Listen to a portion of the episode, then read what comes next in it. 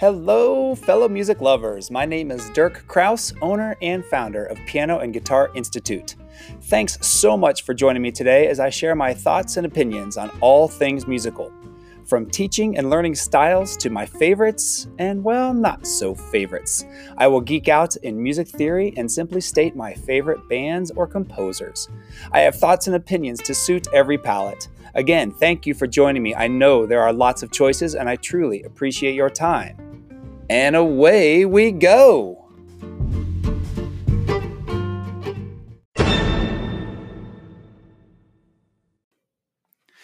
So, I am going to take just a couple of minutes here to really kind of geek out on you and talk about how students learn to sight read and learn how to become much better at sight reading, even those crazy hard pieces.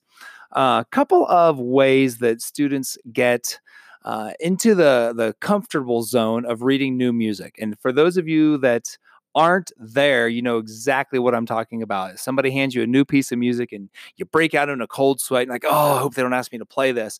Um, but nonetheless, students that learn to sight read efficiently um, really have kind of two common uh, traits, two common qualities.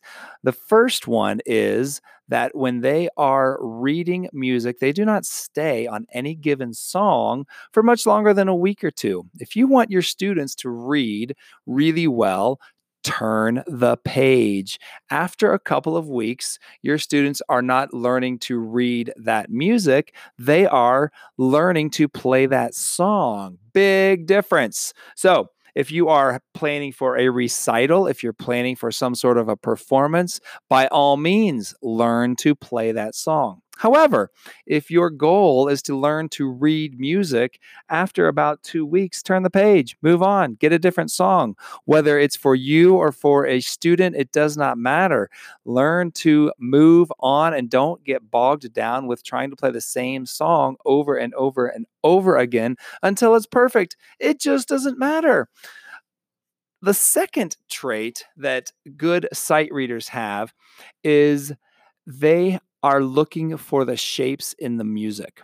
In other words, uh, good sight readers don't necessarily see all of these individual notes on the page. What they see is a shape. Okay, they see an arpeggio, they see a scale, they see a one chord. Uh, instead of seeing a single note and then a different note and then a different note, what that performer, what that person reading sees is a one chord.